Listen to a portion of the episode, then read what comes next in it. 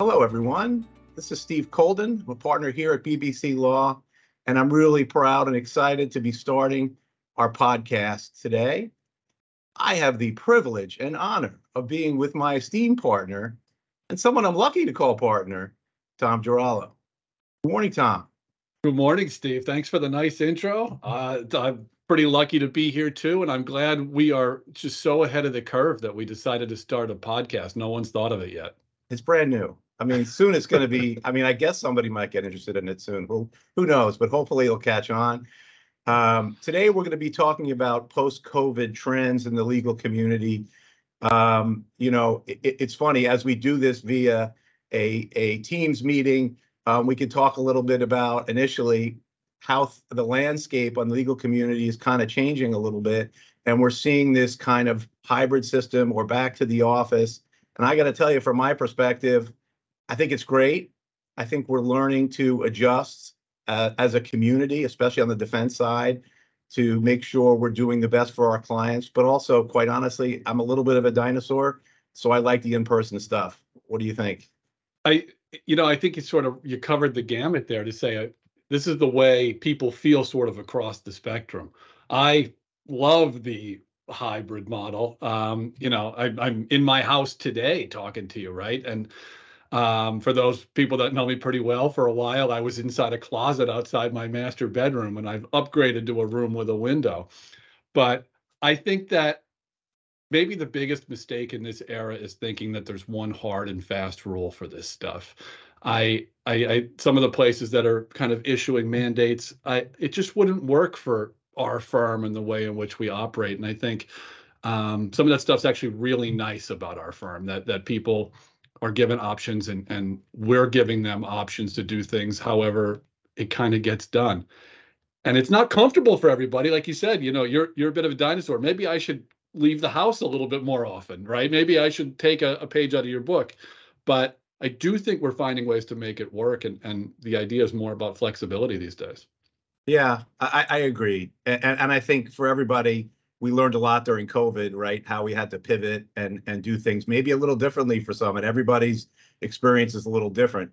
But you know, on the hard and fast legal side of it, I mean, I'm starting to be back in court more often. Yesterday, I had a settlement conference actually in the courthouse down at City Hall here in Philadelphia, which I, I got to be honest, it's just a breath of fresh air for me because although not down there so much, but it's a, it's it's nice to see some of the old faces you haven't seen in literally two or three years um, and get back to the old. Um, let's talk about this for a minute. For example, we had this settlement conference and it wasn't going very well.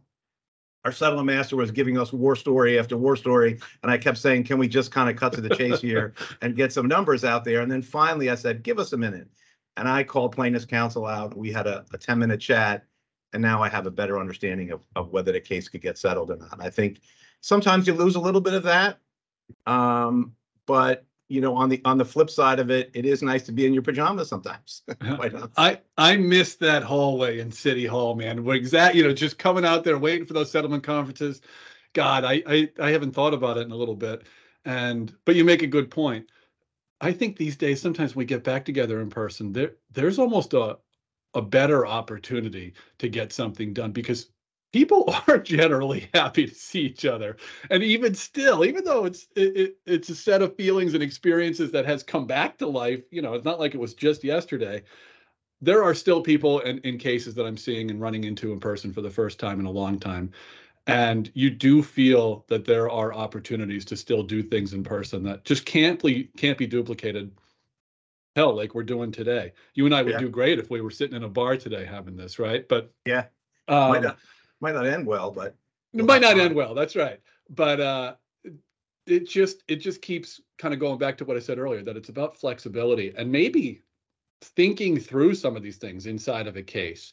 Is this witness better for Zoom or in person? Is there something there that you're you're after? Same thing with the conferences and, and making the requests where you can. I want to see these people, right? I, and I've got to go and do it for one reason or another um, it's something that just constantly requires an evaluation these days and and maybe that's one of the takeaways is to say if it's if it's an office policy it, it might be employee to employee from time to time. If it's a case related issue, a, a DEP or a settlement conference or a hearing, thinking through what you want to ask for, uh, you know, maybe Yeah. I'm just, as I'm saying it out loud, I'm thinking to myself, maybe I should be doing that evaluation more often inside my own head.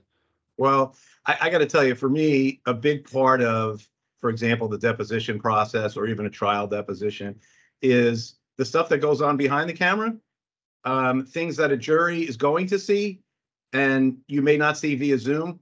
Um, for example, the interaction between the attorney and and their and their client. What the client does during the break, are they giving you that fake limp walk and pretending like they're going to die? No one Uh, does that. Or, or, or they, you know, or they seem like a real person. Um, I, I can tell you that to me goes a long way, and that, and it's certainly part of my evaluation in every case is, is what am I seeing behind the scenes that's going to be played out in front of a jury or something that we could use to our advantage or, or disadvantage, and we need to know that now. Um, I, I had an excellent plaintiff who did a fair job during her deposition. It was in person, but then at the breaks, she literally broke down in another room. She was she had very serious injuries, and you could tell by the fact that she didn't do it in front of me. She did it privately and didn't think I could overhear, but I could overhear. And I'm thinking this is a genuine person, and and it does, you know, it does go a long way. So I I think we can both agree uh, the hybrid model is here to stay. Uh, but maybe the takeaway is it's it's case by case, and we think what works best for each situation that you're in. I think that makes sense. Yeah, it does. I agree with that. We do. So one thing that you and I have talked about quite a bit is uh, legal advertising. I'm going to change gears here a little bit. Sure. And and one thing I've noticed, at least in our area, and I, I guess, you know, a lot of people see it all around the country, is this inundation of, of legal advertising. Now, if you're in Florida, you you, you probably get it. You've gotten it for years, and it, nothing's changed. Yeah. But here in Philadelphia and in other communities, what we're seeing is just a barrage of attorneys who, quite honestly, you know, without naming names, I think it's some of it's brilliant. Um, how they say they're protecting America, and um, it just makes me crazy. And I scream at the television regularly, um, and I and I'm told that they can't hear me. But you know, that's that's I, I want to say this. I want to stand up and scream and say, the verdict you got is not the check you ultimately received. And it Right. just drives me bonkers. But it's it's responsible of us on on our end of things to acknowledge that it's an effective weapon by our opponents. There's absolutely no doubt about it, and we have to say that out loud. Um, yeah, it's frustrating. Yeah, I want to laugh at some of them, and yeah, I think some of them are brilliant, but um, it's it's pure jury priming, and and like that's it- it's what's happening. Yeah, so so not only are they saying we're fighting for America, but the thing that really gets you is when you hear on one of these commercials that, hey, you've been in an accident, don't worry about it. You're not suing Joe Smith, you're suing their insurance company. Yep. Insurance is in all the cases. It's only insurance. So now basically what they've done brilliantly is tainted every juror that's out there to think, well, this is an insurance case. And you know, that's obviously the third rail for any jury trial is you can't discuss insurance, at least here in Pennsylvania. So the fact of the matter is they've done a pretty intelligent and and genius job of basically tainting every potential juror we can find. So the question I pose is, what do we do? What are we going to do about it? I mean, Yeah. what, what's the response from people who are getting sued to say, hey, we got to put a different message out there, which is, hey, by the way, they're not fighting for America, they're fighting for 40% right? I mean, let's be honest. We're not. We're. I mean, they love to say it, but what's the reality of that? Um, what are your thoughts there? I got a couple of my first thought is of course snarky, which is we should run a bunch of commercials to say, hey, 91% of the country has health insurance and they likely paid the bills in this case and we'll pay the bill in the future. And just have that be a generic commercial that we spread all over the place. Little snarky, but you just said it. You, you're talking about insurance on one hand and it being available to pay the verdict. Uh, it's also available to pay the medical bills that have been put forth during the course of the case. What's good for the goose? Second, I've raised this through the year, last maybe like three, four, five years, and I don't have a great answer to it, but I can't help but think about it. Do we make a mistake sometimes reflexively keeping our settlements confidential? And that I there are certain disciplines of cases where that is that is obviously going to be a problem, right? there are legitimate privacy reasons. There might be assault cases and things like that where people want absolutely nothing like that in the public domain, and I and I get that. Um, but I am wondering if kind of your your run-of-the-mill personal injury cases, maybe your trucking cases, maybe your dram shop cases, things like that. If we think a little bit more outside the box of of not being so reflexively confidential about it to say this is what the value of these things are right? That's that's one side of the coin. The other side of the coin and a much cleaner one is we are absolutely terrible as a defense industry about broadcasting defense verdicts as a general measure. Um, and i've talked with a lot of different people about that and just trying to figure out how do we get more of that out there where i we should put together a podcast that just says here's people who won trials this week and and and spread it through companies like DRI and let them share in it and CLM and things like that just to say it's out there. But it's never going to move without data being available. And right now the only data available is I got this verdict and I'm going to slap it on a billboard or inside Citizens Bank Park or something. Right well, without doing inside baseball, as they say, you and I both know that on our team here at BBC, we do mine data and we do, I mean, we we have a nice, you know, our offices in New York and New Jersey, Pennsylvania, West Virginia. We we mo- we monitor what's happening out there as far as our results. So at least we can give our clients that feedback to say, hey, on these kind of cases, this is what we're seeing internally. But you're right. I think the idea of putting it out there to the general public, sometimes good, sometimes bad. I mean, I don't know about you, but I always like to bounce cases off non-legal people. Yeah. See what their thoughts are and what would you do with something like that? And what do you think that's worth? Um, there's a very different value that you see from a regular person, as they say, as opposed to someone who's jaded by everything that we do every day.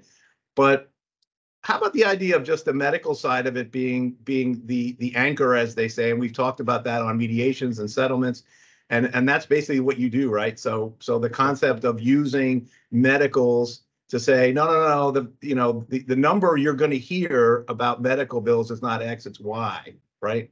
Yep. Is that something helpful? Also, you think we could use in another way? I don't know.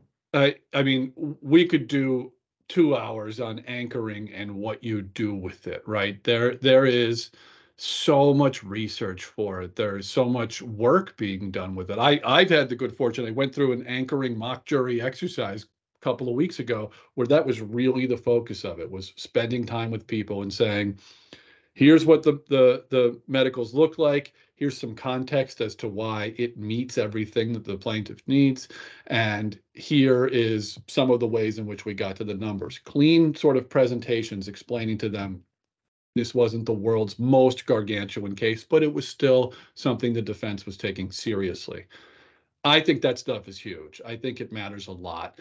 I think it requires a lot of work and a lot of thought and a lot of buy-in from people. The more we talk about it, the more we collaborate on it with uh, you know our clients and and you know jury consultants and things along those lines. The more of a service we are doing, I think these days, P- people need anchoring, and anchoring is definitively one one of the best strategies we could employ in this particular market because going back to where we started, advertising is absolutely adding to claim severity these days. And we, we, we can't ignore that and just say, oh, these ads stink. We're not going to do anything. You know, it's right. got to try something.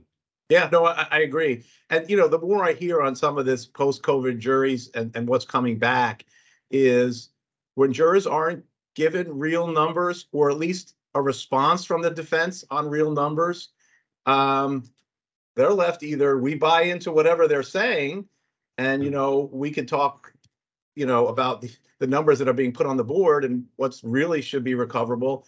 Um, but i think there has to be. I think there has to be some kind of anchoring so to speak to say well here's what really the numbers are because it gives a juror an out right i mean it gives them an understanding of what they could do if they wanted to be quote more reasonable because they agree with more of the defense or, or whatever it might be. So yeah, I, so some people look at it to say, oh, the plaintiff is looking for 20 million bucks, and that's their demand in this case, and, and they're asked before the jury, we did you a favor, defendant, it's only 10 million, right? Because you told us it was zero.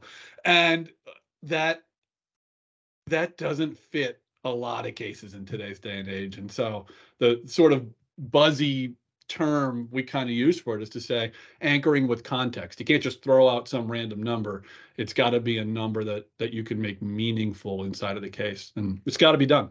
Yeah, yeah, no, I agree. So uh, before we get to our last topic, let's let's talk a little bit about, and it's not really switching gears, but the mediation process and how in the post-COVID world um, we're seeing, you know, the hybrid system is working, right? So sometimes I don't have a problem with some mediations being um, done remotely because, quite honestly, you can move a lot quicker.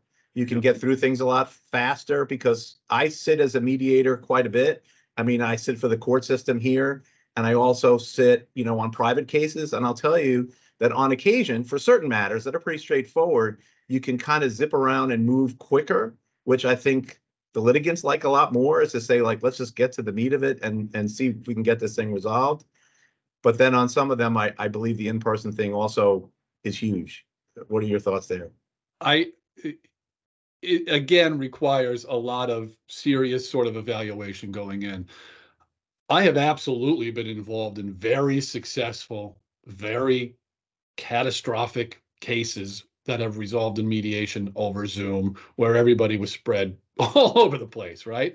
That does exist and I, I think some people still think it doesn't and and they they evaluate the issue based on the severity of the case. The bigger it is we probably should be in person and that's a natural reaction.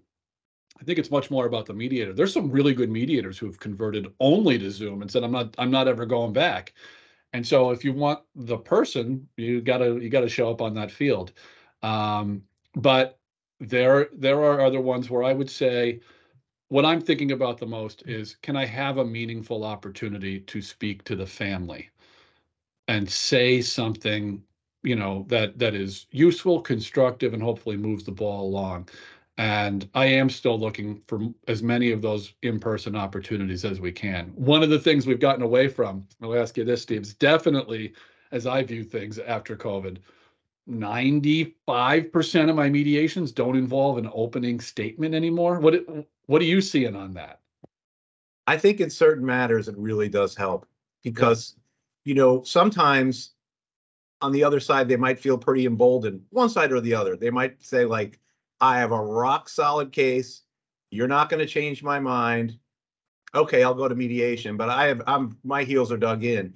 Well sometimes that opening statement that might make them think a little bit there's there's Yeah. more out there than they think and there's more to the case than what they're anticipating. And oftentimes it's their clients that need to hear it too, right? So it's not only the the litigants, but their clients need to hear it. And, and oftentimes I think that softens things up quite a bit, especially for the plaintiff side where the plaintiff, look, they've been through whatever they've been through, and it's probably pretty traumatic for them. And to them, it's a one-sided deal. Like I I got injured. This injury is real. I'm suffering. I'm entitled to money, period. And it's a lot of money. But then when they hear there are defenses, and maybe if I roll the dice, as I call it, going to the casino, if I go to the casino down the street and I spin the wheel, I could lose. And now that I'm hearing some things that maybe I need to reconsider a little bit. Yeah. And I think that helps too, bringing the parties together a little bit. So there's certainly a big advantage sometimes to being together. But I hear you, like on Zoom, you can get things done it really depends on the case. I think you're 100% right. You got to do that analysis. But when I'm sitting on the other side of it, when I'm the mediator, to me, I'll do what's best for everybody. I mean, you Yeah. they can tell me, especially if if counsel or you know one attorney's in California and one's here. Well, okay, then maybe maybe we don't have to fly across the country for this, but maybe you do. Yeah, yeah, and I a couple of things come to mind. There, there's an access issue there. You know, we're involved in a lot of cases where people are really seriously hurt, and and and and part of the items that they're looking for compensation for is say like, look, I I need a van to get around, and and and I need to be able to be out in the community more, and I, I sympathize with that. That stuff is is a really big deal. Zoom does improve the access capabilities from time to time, and so that everybody can be involved, and I think that's a good thing. Sure. Um, but it makes me think of the bigger point uh, for for all of these these cases, which is a lot of times mediation planning can be very hasty. right? It can be okay, we've got a date, we've got a person, and then like the five days before, there's a bunch of stuff going on, and you're writing memos and all that kind of. I think one of the things that I've taken out of COVID is the mediation process for all of us starts a lot earlier than the date of the mediation. It should be the type of thing that we're talking about maybe two or three months out. Do we need a session with the mediator ahead of time to perhaps have a little bit of an opening statement? Do we need to carve out specific time or maybe each side gets a half hour so that we don't go crazy with openings, but we have something going on?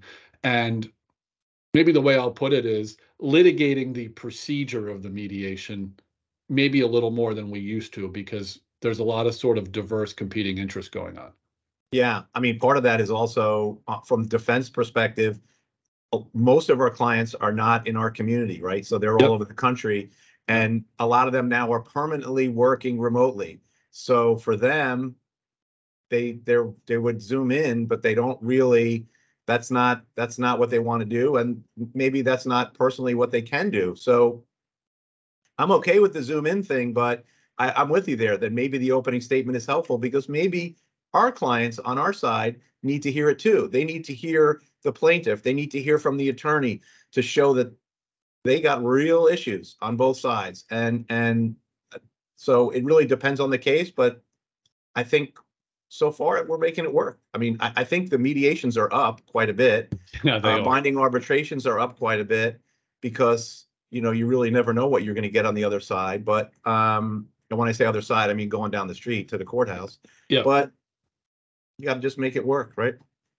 Yeah, and and it's uh I definitely agree with you. The mediations are up, they're more frequent. Um sometimes they're they're in multiples, you know, which is something I think we'll we'll probably end up talking about in the future in greater depth.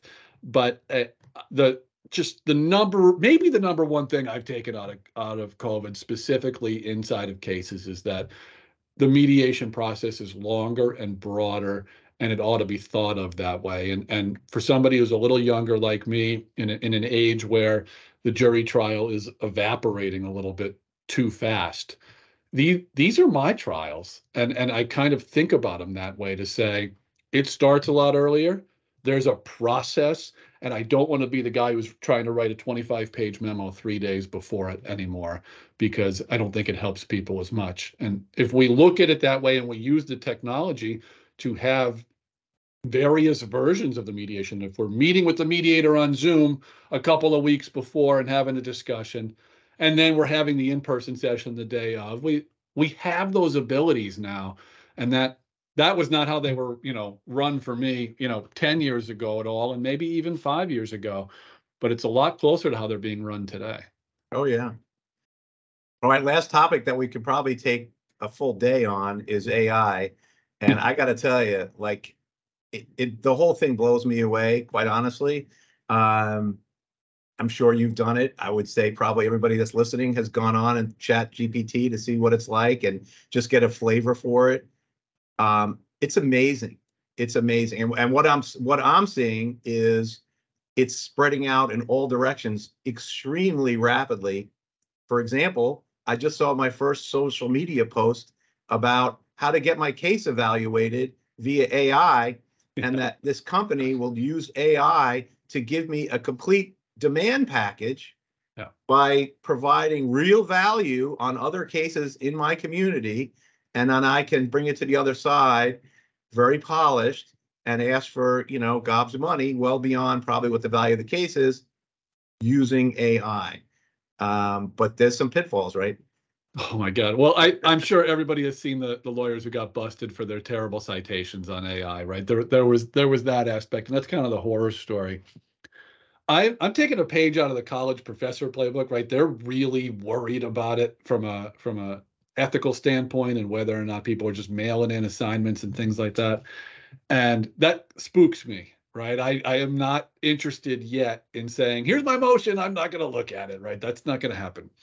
I am very interested in utilizing it as a resource foundationally. And so I will say to say to it, okay, great. Pretend you are a civil litigator in the state of Pennsylvania. Pretend you need to know about the collateral source rule and pretend I need to write 10 paragraphs about that. And you're you're as good as you tell it to be. And when the more you give it that information, th- those prompts, I am getting something that is occasionally making me think of something else. And and that's how I'm doing it right now to incorporate it and and get comfortable with it. The Yeah, pitfalls though are big. Yeah, I, I agree. I, I think, I think using it now for just the ideas or the thoughts of maybe that I didn't think about this argument, maybe I didn't think about that argument. I think it's great. Uh, Yeah. but then you got to go do your own homework and get it done. But I got to tell you, it's only a matter of time, right? I mean, the window is, is closing on that because as AI gets better and better, there is going to be a time when you could just file briefs that way. And there is going to be that, I mean, that's, they say within five years, right? I mean, within five years, we're going to be, we, we're not going to need writers.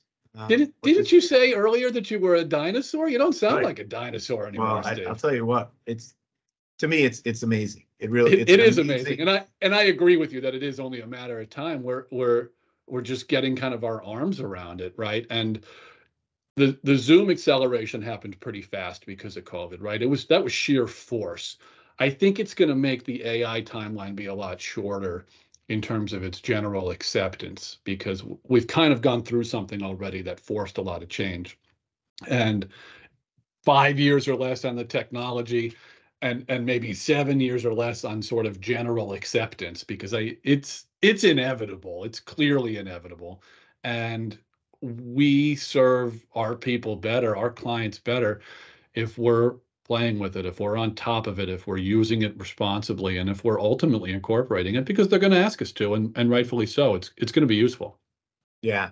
So I, I think that's, that's something we could use on a future podcast to have a full, I mean, a full forty minutes on that one, because uh, quite honestly, it's, to me, it's amazing. And I think, uh, within a few years, there's gonna be a whole host of issues that we probably aren't even talking about now, we haven't thought about, including mediations, quite honestly. I mean, could you just funnel information into one of these platforms and then it'll come out and say the case is worth X? I, Maybe. I haven't asked I haven't asked ChatGPT what it thinks of brackets and midpoints yet. Yeah, that's what I mean. I mean, it's only, it's good, it- you know, it's gonna happen, but anyway. Uh, that's for another day, I think. Yeah. But hey, man, this has been a lot of fun. Yeah. Um, I, I, I think, uh, at this point, we can call it and say, good job, well done. Um, I'm gonna cease the recording now, but All right. hey, thanks. This was Yeah, man, we did it. Thank Hey, you. Hey, let's do it again. Let's do it again, right? In like a Can't wait for or two? episode two. Can't wait for episode two. I'm excited. Same here, same here.